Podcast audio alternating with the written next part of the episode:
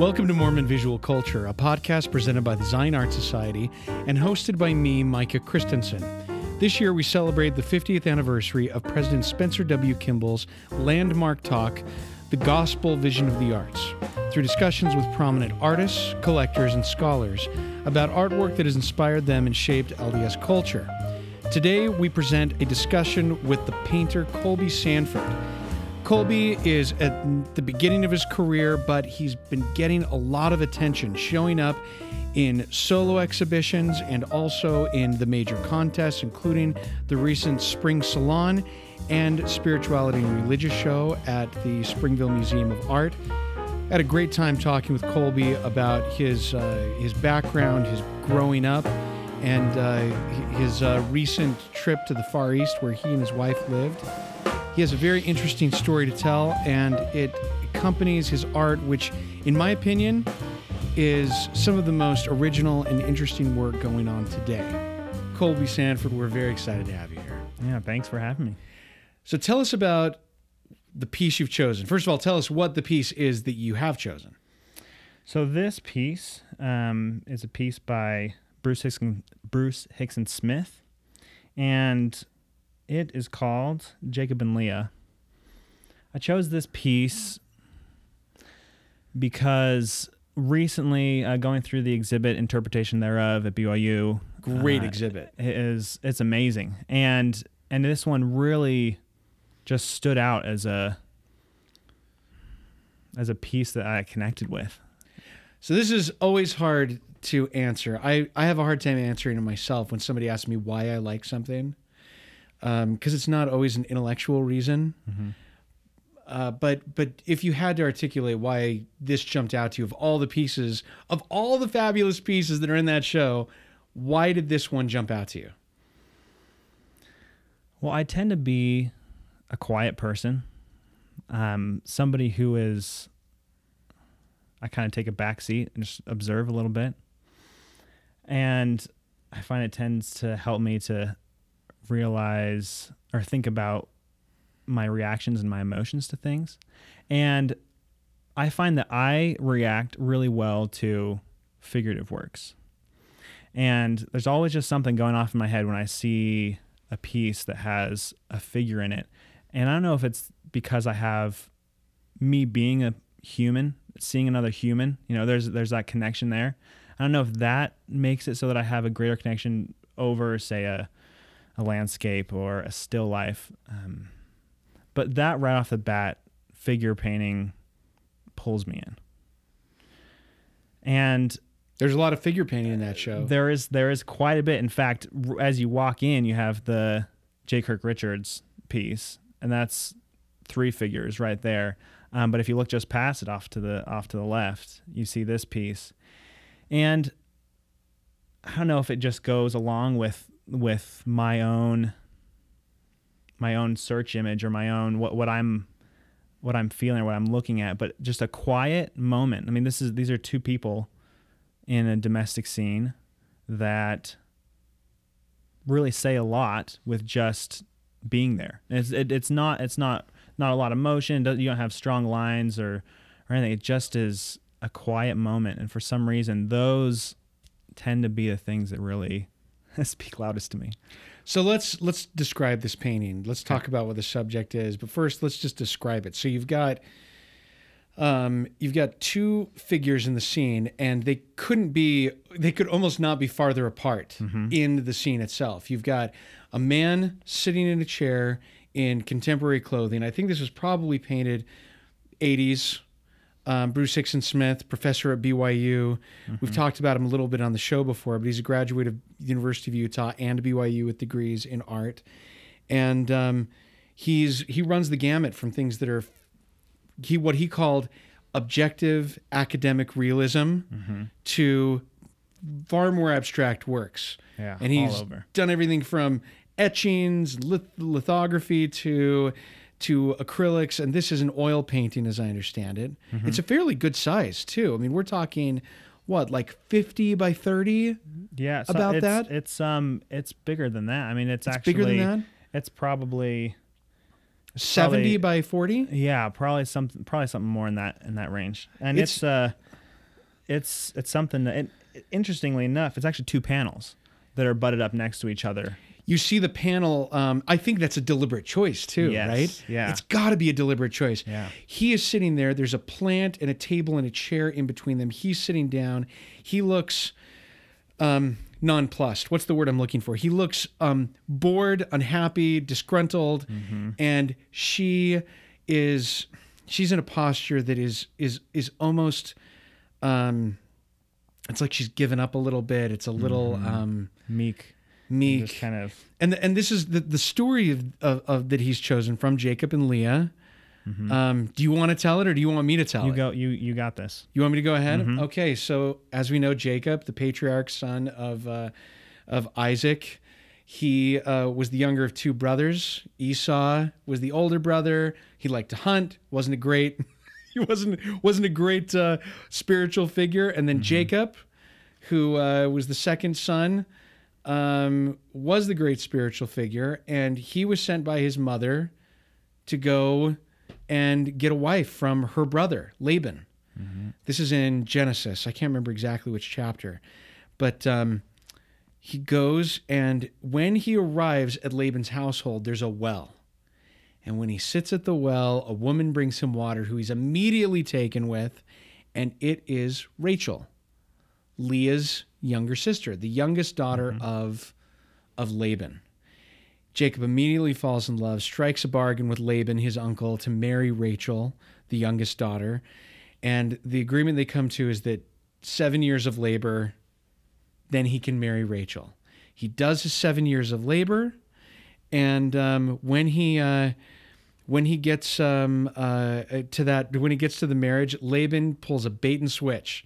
Last minute, he switches out Rachel for the older sister Leah, who was actually betrothed to Esau, the older brother.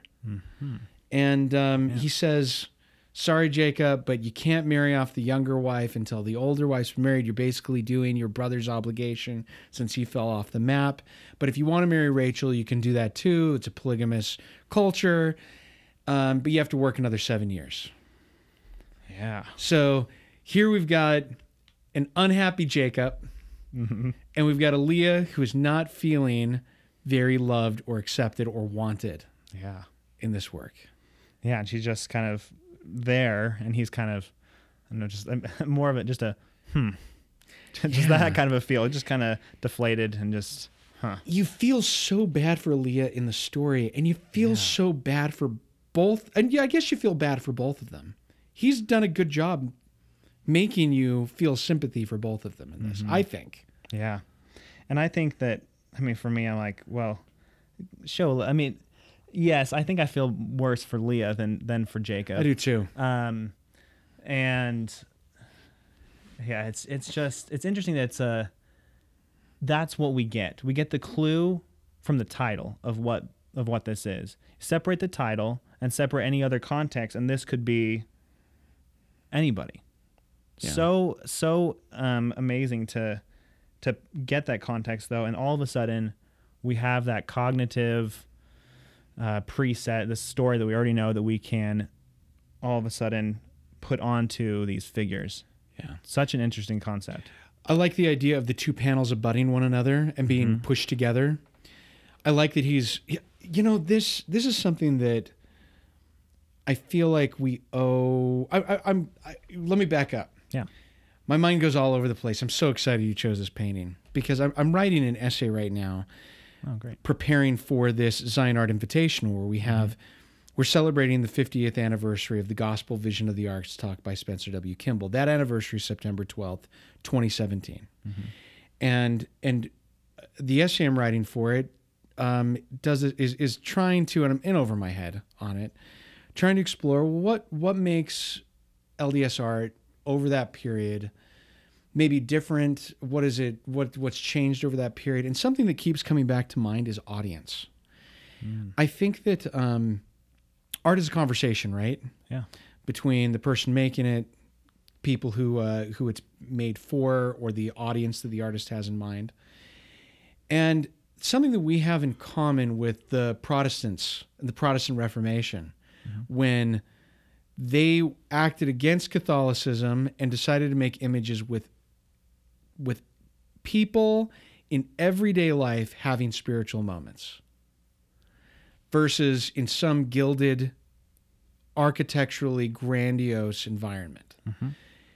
Here he has enormous respect for his audience. That's something unique to to Mormon Mormonism in general, I think, and Mormon art is that you can have maybe not unique, but something that is a huge factor. Mm-hmm. You could call this Jacob and Leah, and he knows that his audience is sophisticated enough Yeah. to come to it with all of that background. Totally. And if and if not, to at least be able to go and find it. Yeah. Yeah. this painting only gets better. I mean, you mm-hmm. you you see, and that he's put it in an everyday situation, right? It's this Right. idea that we're supposed to liken these stories unto ourselves.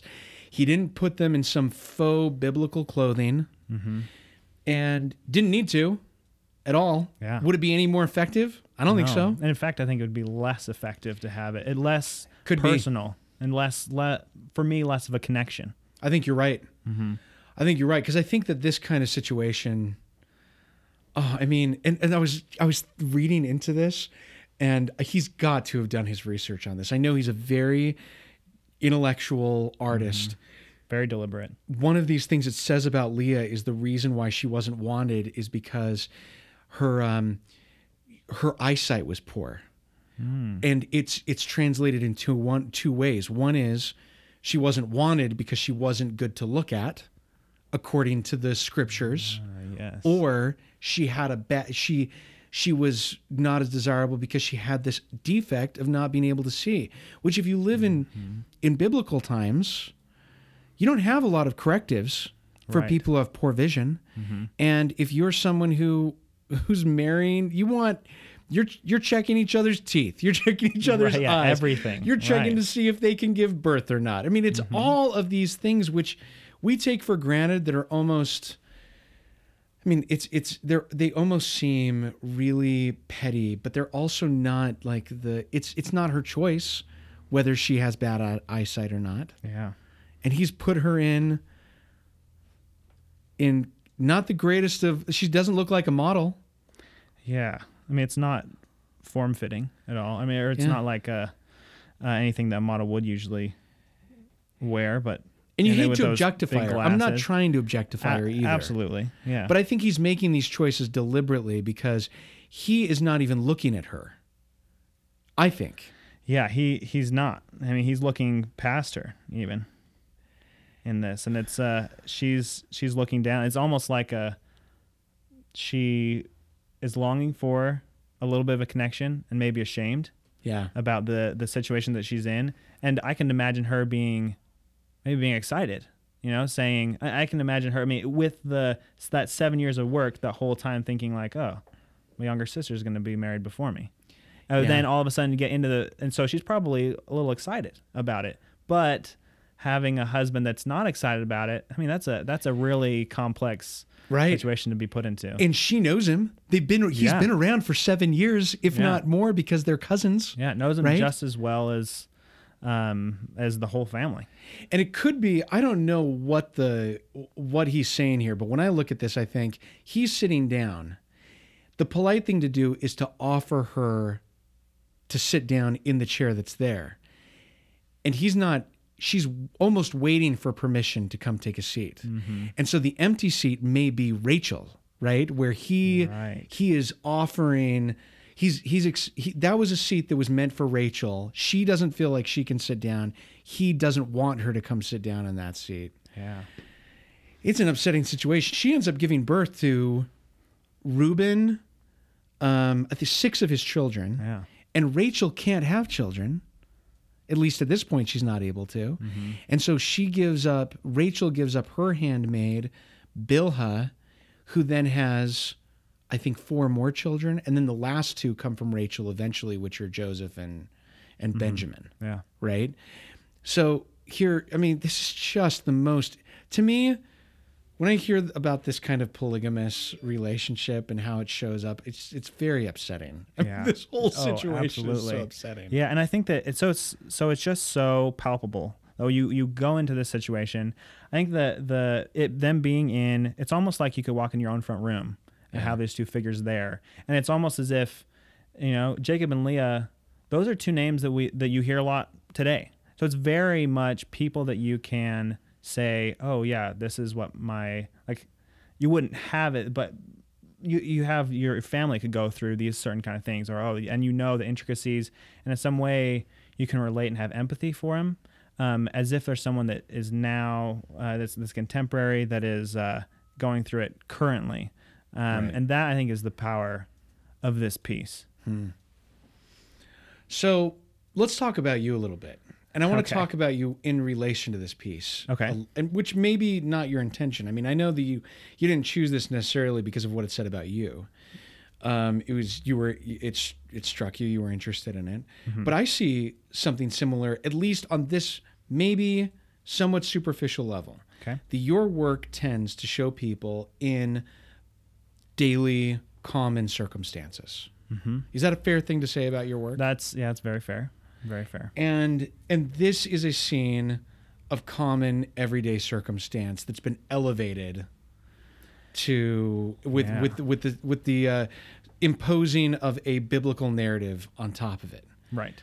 Yeah. But you don't always you don't you don't uh, impose clear biblical narratives on your pieces always. Sometimes you do Sometimes I do, and when I do, it's very. I mean, it's far and few between. But when I do, it is. It's very much having be in the present day, having a having more of a connection, um, clothing that's more contemporary, um, domestic settings that are current uh, rather than um, far and distant. And it's not like it's out of some in an old book. Like I want it to be in the room next to you. Okay, so this is this is this is going to sound like a little bit of a of a uh, of of a of a strange question. It's not a criticism. Okay. All right. Okay. I'm ready for it. I But think. this is this is me taking like a third party perspective. okay. If I were to say, okay, hold on a second. You like figurative work. You're doing religious scenes, but you're not dressing them up sometimes as you're not always doing religious scenes, but sometimes you are, and you're doing you're, you're not dressing them up in biblical work. You go to China and the Far East, Yeah. and you come back and they're not they don't look Asian. right. So so I mean if I were to if I were to be an art historian and I were to come back and say and we're going to get to the Far East and we're going to get Okay. to how you pick the subjects you do. But this is I guess kind of what I'm getting at is if art historians love and critics love to um, love to say, "Oh yeah, this person traveled to Europe," and you can clearly see where he was influenced by French painting, right? Yeah. Right. You know what I mean? Yeah, I don't feel like you could do that with you, Yeah. Um, and I don't, I don't, I don't think I need to. Yeah. Is you mean It's as far as a connection to the Far East, like that kind of? Well, I uh, just mean like this connection else? to the idea that you're picking biblical subjects and you've landed on this everyday, occasionally biblical subjects. I would say always spiritual, at least in my Mm-hmm. Yes. experience. Yeah. But you know, you haven't gone the normal route of putting people in Bible clothing. Mm-hmm. Okay, and- normal is a is a is a very broad brush, Okay. right? Right. You haven't put them. You've put them in everyday scenes. How did you land on that aesthetic? Uh, so I think that that is has to do with my own wanting to connect with Scripture, maybe wanting to connect with things that are holy and things that are sacred. Um, having my own thoughts going into a piece, it's it's very centered on myself and maybe that's um, Can we pick a particular, a specific piece? yeah sure So right behind me, here Okay, where we're great. recording, we've got a work that is going to be on view at the Mm-hmm. Zion Art Invitational. You're one of the 50 artists, and well, and and tell us the title of your piece and describe it for us, and then let's talk about how you landed on the execution of it. Great. So this piece um, is called "Teaching About Light and Dark," and it is it's my daughter and How mys- old is she? myself. So she in this picture she's just over a year old, um, and so just just barely walking, uh, like pulling herself up on things, and this was a this was a moment that was obviously very I mean very personal um, and, and a connection that I had. But I so she is there's light coming through a window, um, and she's she's realizing that there's a shadow on the wall that she kind of has. It's like kind of has a connection to her. She has some control over Yeah, she's what's like, oh, happening. this thing uh, is moving over there when I move my hand. Uh, this is uh, so she's realizing what a shadow is, and so I bend down and I kind of am playing with her um, and and kind of teaching her about a shadow or trying to. I don't know how you, uh, the best I can, but so You're on the left. I'm on the left. She's on the right. She's on the right. So and your I, hands are in between, in the middle, between the, the two of you together. Yeah, and she she's turned in towards me, and you can only kind of see the the back of my head, um, and it's mostly it's it's kind of cropped up close. So I'm crouched down on the ground, um, and you kind of get her full figure um, in this in this dress. Um, so that's the piece, and so I'm always. I guess again, coming back to being a, a kind of a sitting back and, and observing uh, or just thinking, uh, this is kind of one of those moments that just kind of comes back and resonates. Uh, the, when I start teaching her about other things, um, you know, that repetition as a parent when something new happens, and all of a sudden you step in and you try and, I don't know, try and educate or try and at least help them understand. Do you know the moment the moment this happened? Did you know you were going to make it into a painting? Do you have Mm-hmm. No. an idea notebook? What? How does this? How does this turn into this? So a lot of a lot of times I do. It's it's almost like I use a camera as a sketch, as a sketch uh, material. So I, I kind of, as it's happening, um, if it's something that I feel like is is powerful, um, and that I would like to remember it, not so much that I would like to paint it, but maybe. I don't think I'm even pa- thinking about painting at this moment, but just thinking about this is substantial. You know, this is a moment between uh, myself, my daughter, mainly just a moment for my daughter that she, you know, it's making a big step that we would take for granted. This doesn't seem like anything that uh, is a camera shot. And and that's that's I guess part of the the soup to nuts that I'm getting at here Yeah. too, is that it's it's um it's deliberately in its perspective and in its Mm-hmm. composition. Um, it's very deliberate, I should say. Yeah. and it doesn't look like a camera produced object. Yeah. So there's got to be. I'm, I'm fascinated in this. This happens in your mind's eye. You think back at this moment. Do you go back mm-hmm. with a camera and try and recreate elements of it? What do you do to get to the to to to, to start out the how am I going to frame this? Mm-hmm. Where is she going to be? Where am Yeah. I going to be? How do I get this? So, so idea. this kind of comes. I, I think that once I start, once I get into painting mode, and I start thinking back, okay, so what do I want to, what do I want to paint? Um, what can I play with today? Um, I'll look through photos that I've taken, or maybe moments, and sometimes, well, most times, I'll when I'm in that painting mode, I'll say, "Huh, that would be meaningful to me," um, and and if it's meaningful to me, I think it's worth painting for me. And so a lot of times it starts out with looking back through my own photo stream. And it's not, uh, um, and like that's kind of almost like flipping through a sketchbook. If I um, uh, am looking back through a sketchbook, a lot of times it does come through looking through moments that actually happened. And I, I don't go back and restage uh, anything. I think that it, the maybe that organic feel really does. It's it's suited best to not be.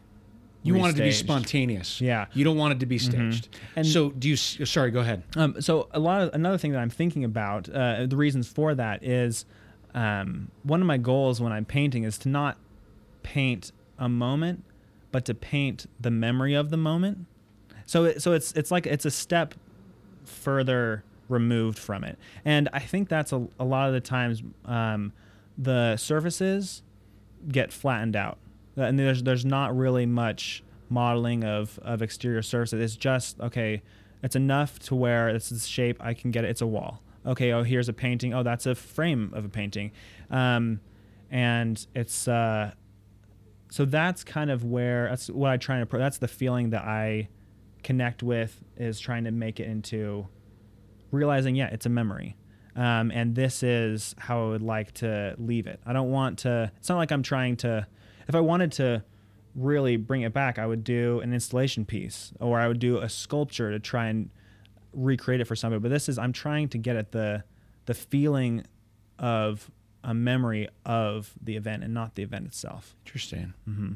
I don't know if you ever can get back to the event, right? There's this. Uh, Yeah. It's a neurological uh, uh, science issue. It's something that I've been fascinated by recently, and even how it affects the way art is created. There's this notion that your first kiss, your memory of your first kiss, is constantly migrating because every time you try to recall it, for instance, this is just an example, your brain recreates the memory, and so it becomes a shadow of a. Sh- it's almost like Right. back when I grew up with, with uh, with with cassette tapes. Mm-hmm. You get you get a recording of a recording of a recording of a recording of a Yep. recording, Yep. and each time you turn to emphasize, emphasize some things and de-emphasize other things Mm-hmm.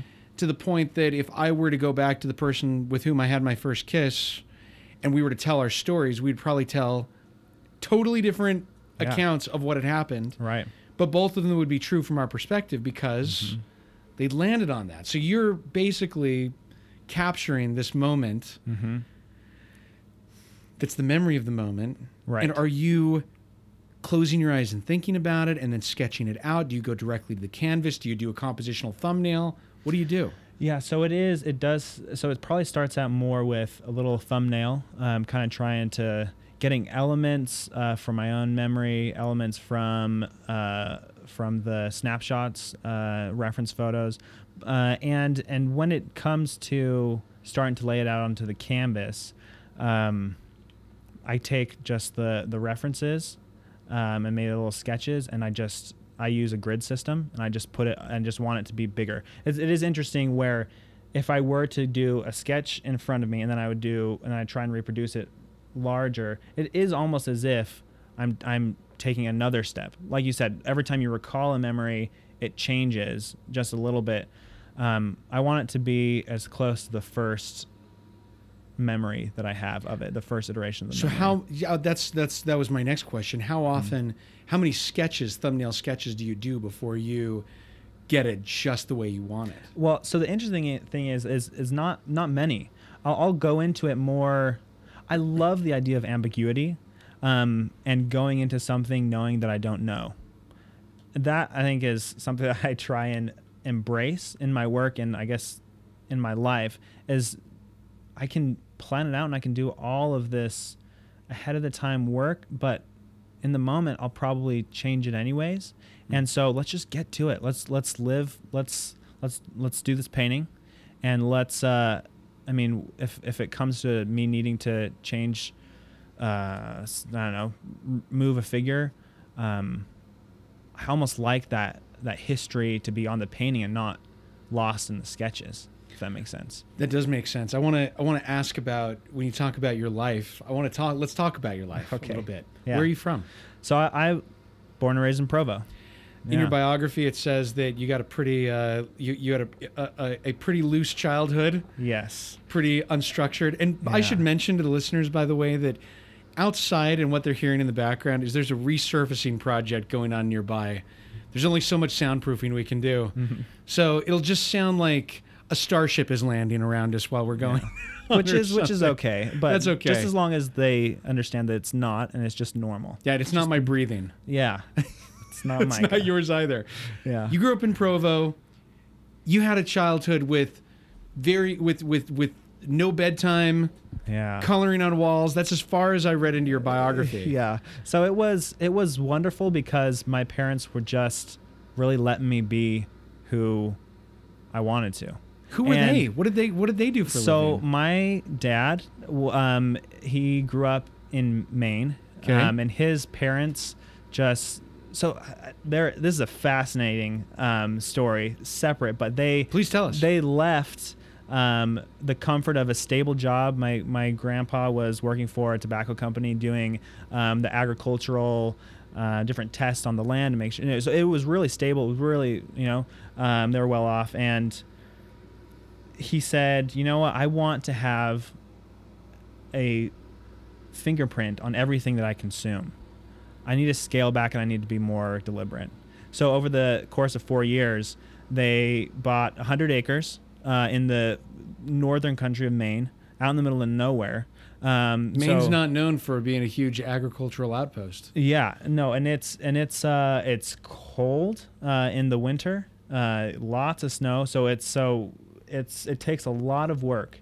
Uh, but my grandparents basically as close to um, homesteading as you can get at that time. They went out in the middle of nowhere and they built uh, this stone house out of you know materials that were on the land. And my dad grew up with uh, just like tinkering with cars and just fixing everything. Like it was, it was uh, in a sense just uh, an adventure one day the next. So they're peop- they're driven by ideals. Mm-hmm. They're idealistic, but they're also practical and hardworking. So they're Yeah. not just dreamers; they are doers. Yeah.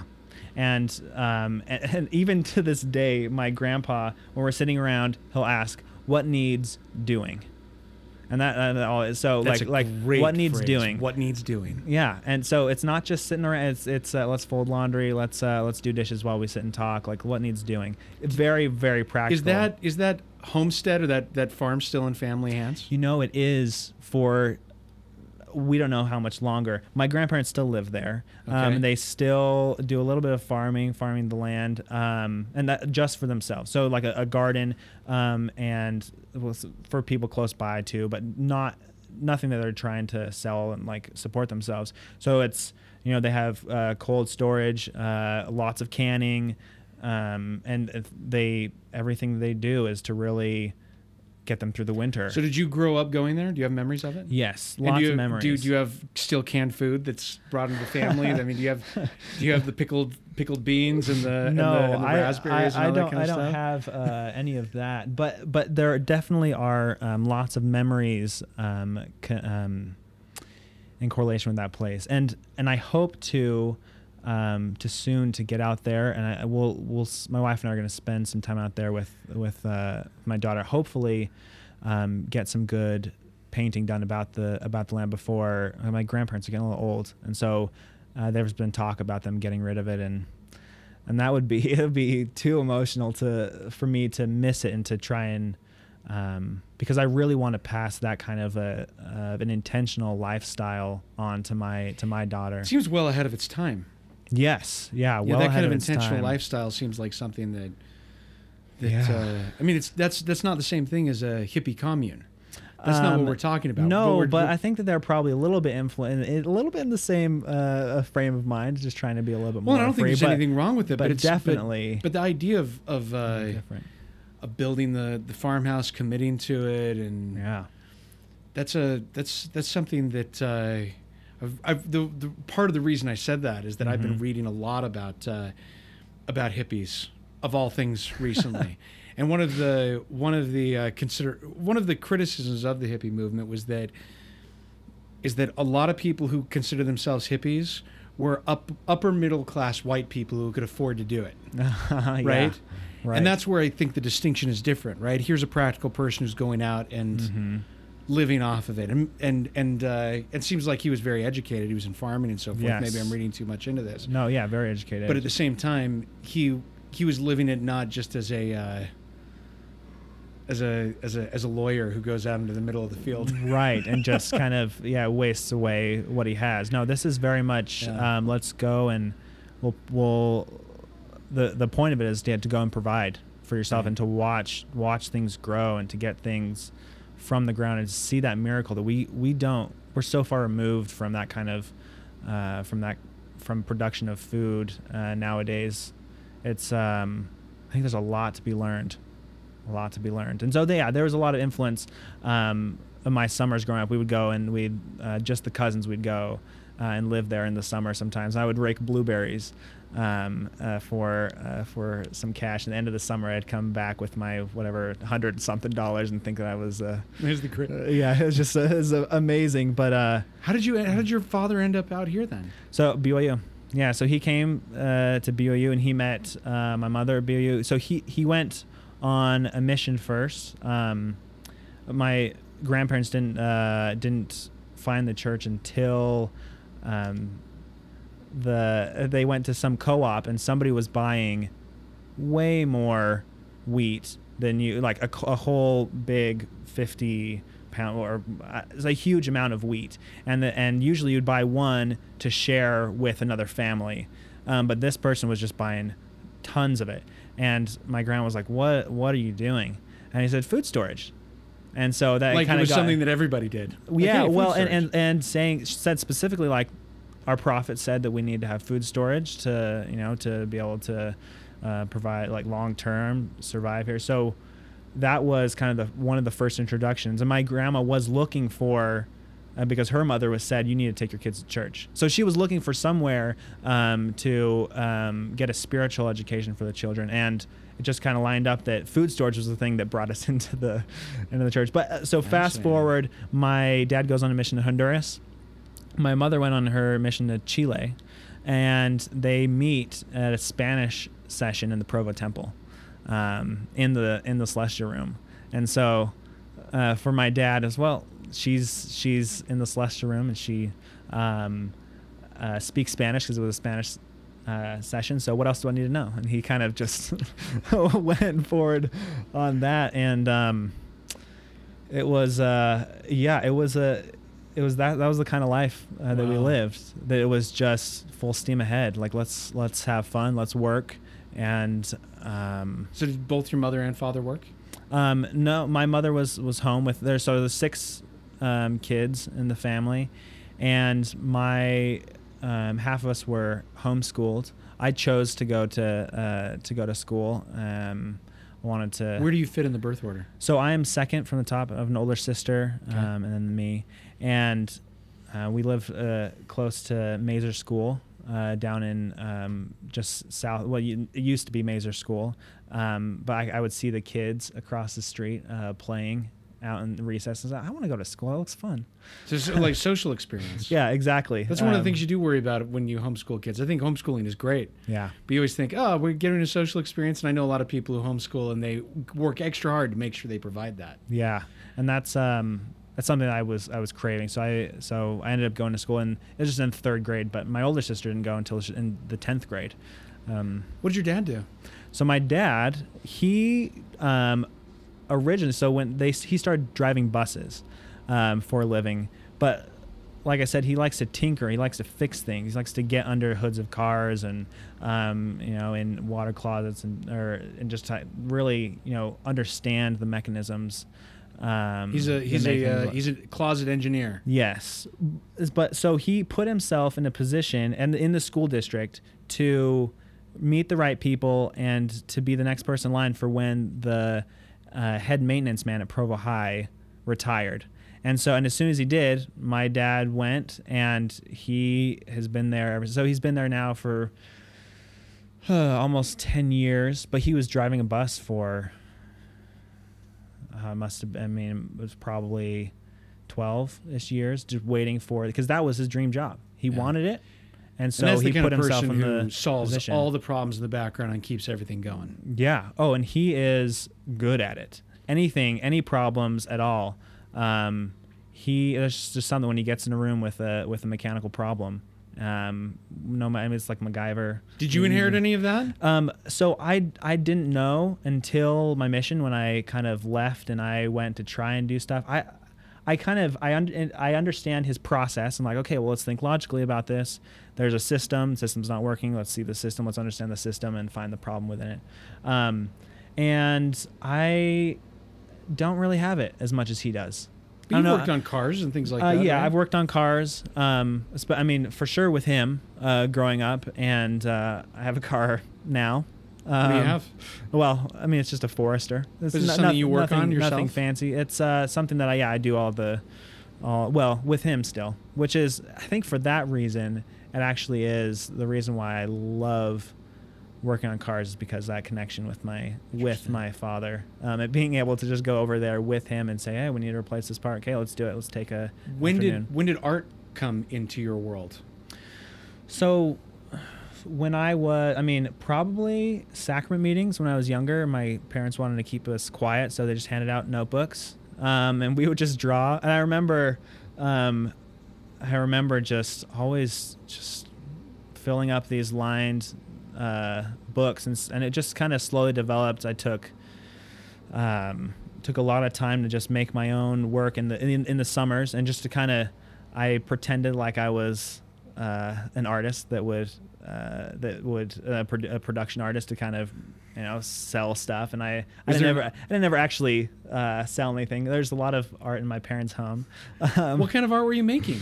well, Who so, were you looking at too? Oh, so there. So from a young age, um, I loved. I mean, the classics. I loved Van Gogh. His his brushwork and the emotion, the movement throughout uh, throughout his his painting was something that I mean that influenced me from a from a young age. I feel like I grew up at a time when everybody had a Van Gogh Yeah. book, postcard, poster, Yeah. whatever it was, and I felt like it was a it was a huge. It was it was uh, it was just a background artist that I knew that was part of my life, and then I saw one in person and totally changed my perspective on him. I always liked him. Mm-hmm. I loved him once I saw him in person. Yeah, different experience. But. I imagine that growing up in in uh, Utah Valley, maybe you didn't see one for a long No, time. So you I- were I you were didn't this in love with him, even as a, in the graphics. Just looking at the graphic versions. Yeah. Oh, yeah. Um, and and and to be honest, it was. Um, I don't know what it was that that drew me to him or to any, uh, to really, art in general. I think it was just more just, it was fun, um, and my parents were very encouraging. I think that probably is another really big aspect of it. I think my parents saw that it was fun for me, and so they would buy me a sketch. You know, for Christmas, instead of getting me some fancy toy, they were aware and they okay, well, let's get these couple paintbrushes and a watercolor set.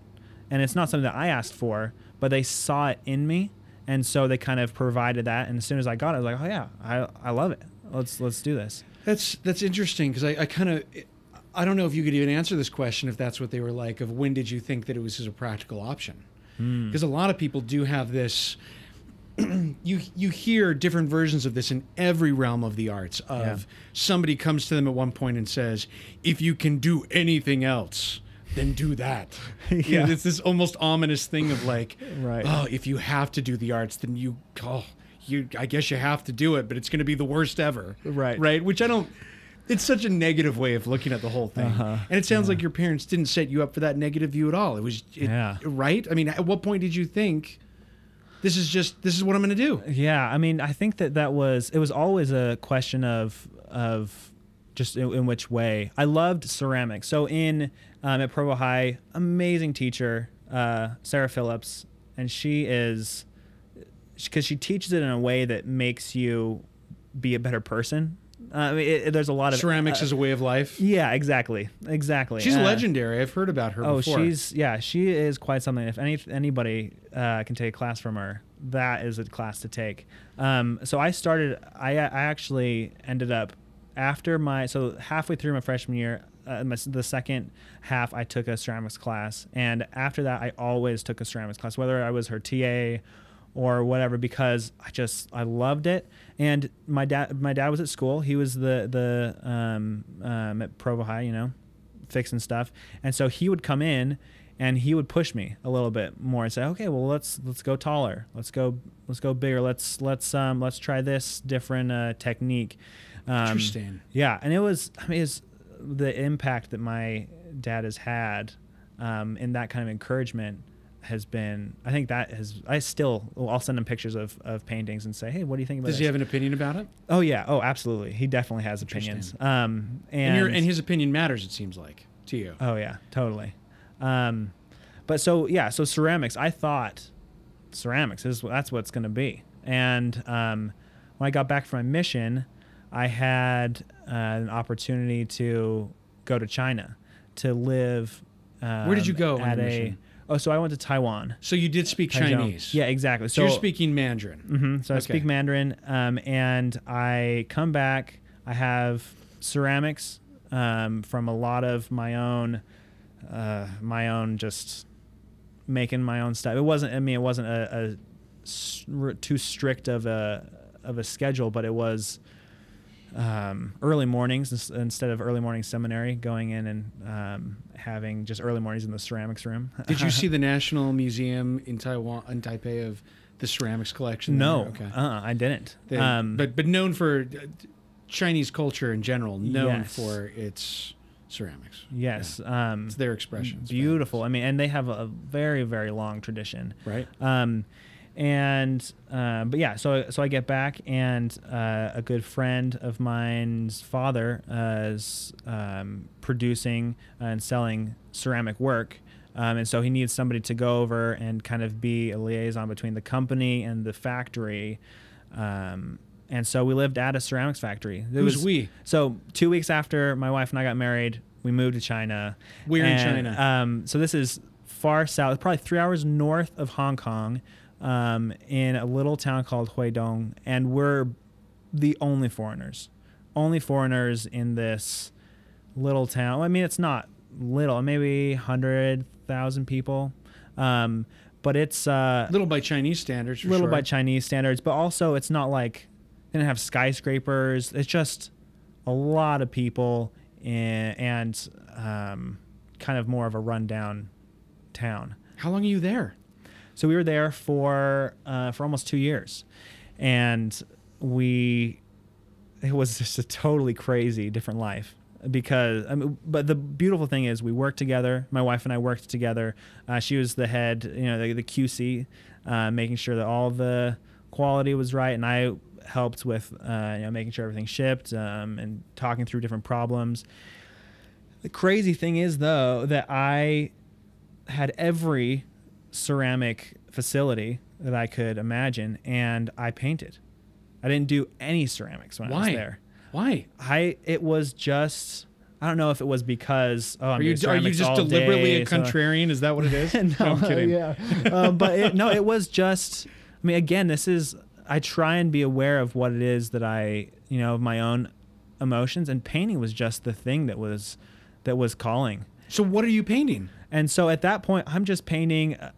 Mean, so one of the early, one of the, an earlier painting that I can remember is um, a painting of my wife teaching these kids. So in the summertime, kids are home from school. Well, their their parents don't live at home; they live at the factory, and so there's kids running around the factory, right? Not doing any work.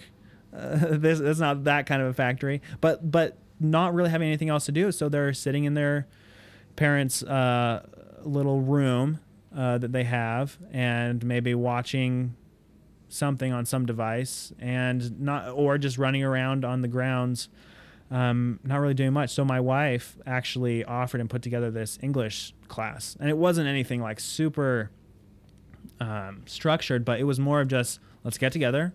I know English. Let's go. Let's just kind of have fun. And it was just these kids getting together, and I thought it was the most beautiful thing that my wife put together. So it's a it's a personal moment. This is like the theme of, of some of your Yeah. your your work. And and I had you had any training in painting to this point? So I mean, I took um, uh, art classes in high school, and that's kind of the that was probably more of just gave me a realm to experiment um, and to know that I liked painting. So figurative painting for somebody who's had just a few classes is not an easy thing to do. Well, and I remember the moment when I was sitting in my room junior year, and it's like that. Okay, I think I want to paint a person. Let's paint this person. Okay, I think I'm going to do it. And then like saying like I'm just going to commit to it. Let's. So I pull out my paints and I do one. I'm like, huh, that was interesting, and I I feel like it didn't turn out as bad as I thought it would. Let's do another one. So I think it was more of just kind of a lot of trial and error. So at you're that point. experimenting all along. Are you ever pulling out anatomy books and playing around with Um, with skeletal skeletal structure? no, yeah, it- lymphatic system. not this point. No, this was all. Um, I actually got my um, first anatomy book post China. Um, um, it, uh, up to this point, it was more of you know sketching what I see, um, and you know I look in my own hands, uh, looking at myself in the mirror, um, looking at um, just I mean photographs, uh, that kind of just going off of that. It wasn't not not crazy strict training. Uh, So, in what point do you decide to jump into this as a career?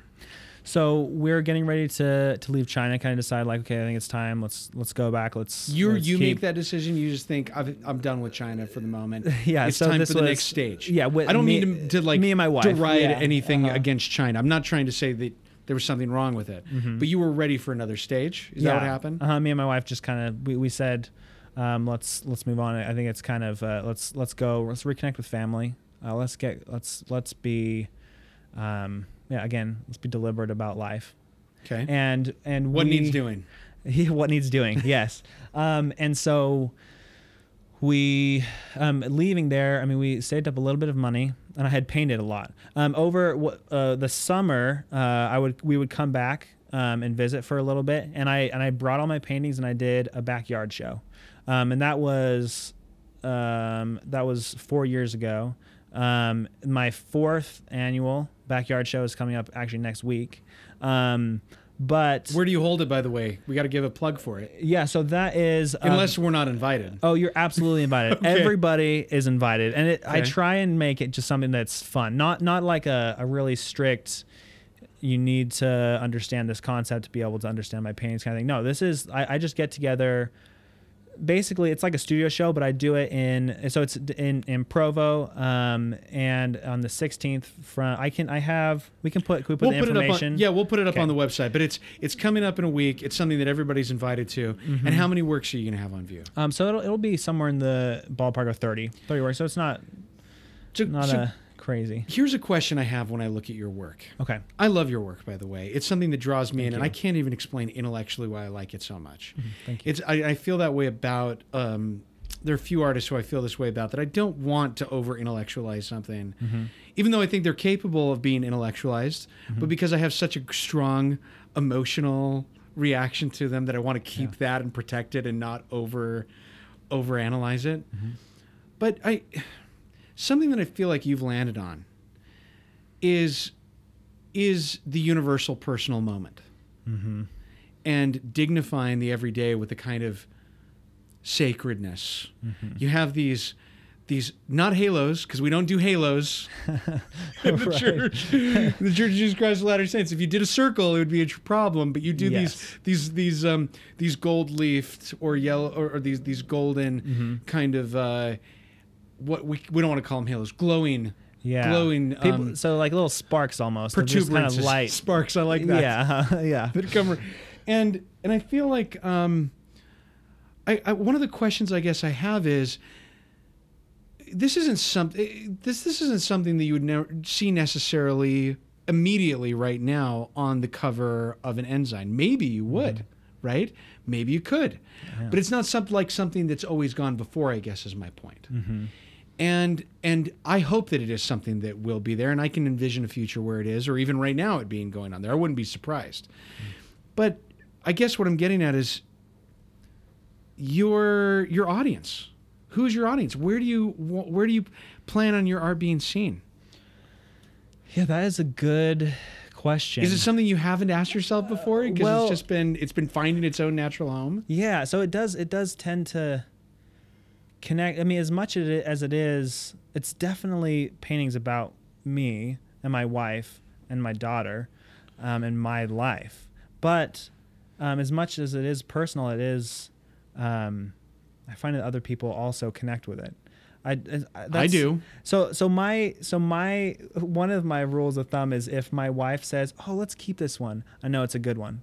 like that's that's my goal. And then which you I, immediately take it away from her and sell it. yeah, I'm such a bad person. No, you're um, but no, but that it, it is when she says like, "Oh, this is good," I'm like, "Oh, good. This will be."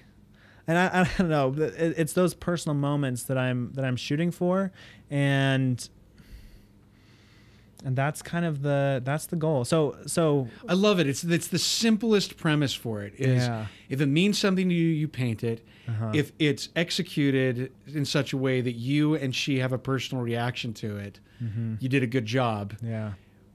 It doesn't. You're not planning on it being on a particular wall in a particular museum in a Mm-hmm. particular publication. Yeah. Is that correct? Yeah, that's that's correct, and it's um, I I, I I'm aware of, I mean, so so a lot of times they could be though, um, it's very muted. I mean, the colors are are pretty muted. I use four colors. It's just black, white, raw sienna, and burnt sienna. That's Why? That's the Why secret. just for? So originally we were traveling around to different factories in China and I wanted to take paints with me Um, and so I just took those four. And in a way, I built a relationship with these colors.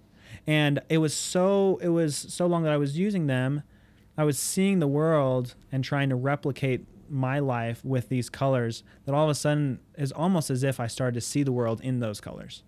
Um, and it's almost like a filter that I see, and I really kind of think in in those colors. And so You I, uh, have to brand the Instagram filter, the Sanford, the Sanford Instagram filter. We'll see. We'll see if we can get that so that it kills all the other That's colors. a terrible thing to say. Um, but uh, um, but yeah. So that's um, It's an interest. It's interesting because the moment you restrict a a palette, there are a lot of possibilities, and you do do a lot of things in your painting with patterns, yeah, with the way that you uh, with shapes, with the way that you um, structure a scene that has um, has a lot to do with with tone and variation in tone, but the colors.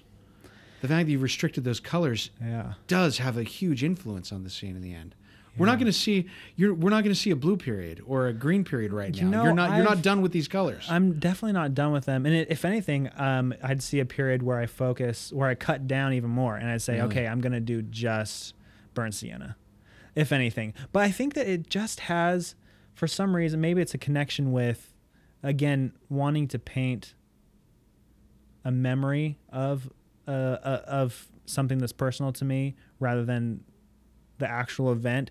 For some reason i don't know if it's my my memory is in is in those colors. I think that it's i know when in your memory you're not actually seeing colors. It's your your brain is kind of recreating something in your mind and so it simplifies it.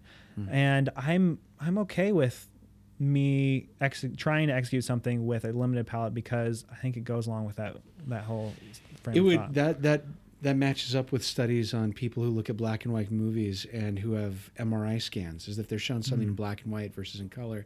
In black and white, their col- their brain becomes more participatory mm-hmm. because it starts to imagine things that aren't being shown, and it, when it's shown colors, then it then it stops participating as much. Interesting And I don't know if that's, I'm not trying to make a grand indictment against color in art in general, but I'm just saying that that, that effect exists on a neurological level. yeah And for you to describe it alongside memory is a fascinating, it's a fascinating comparison. Hmm.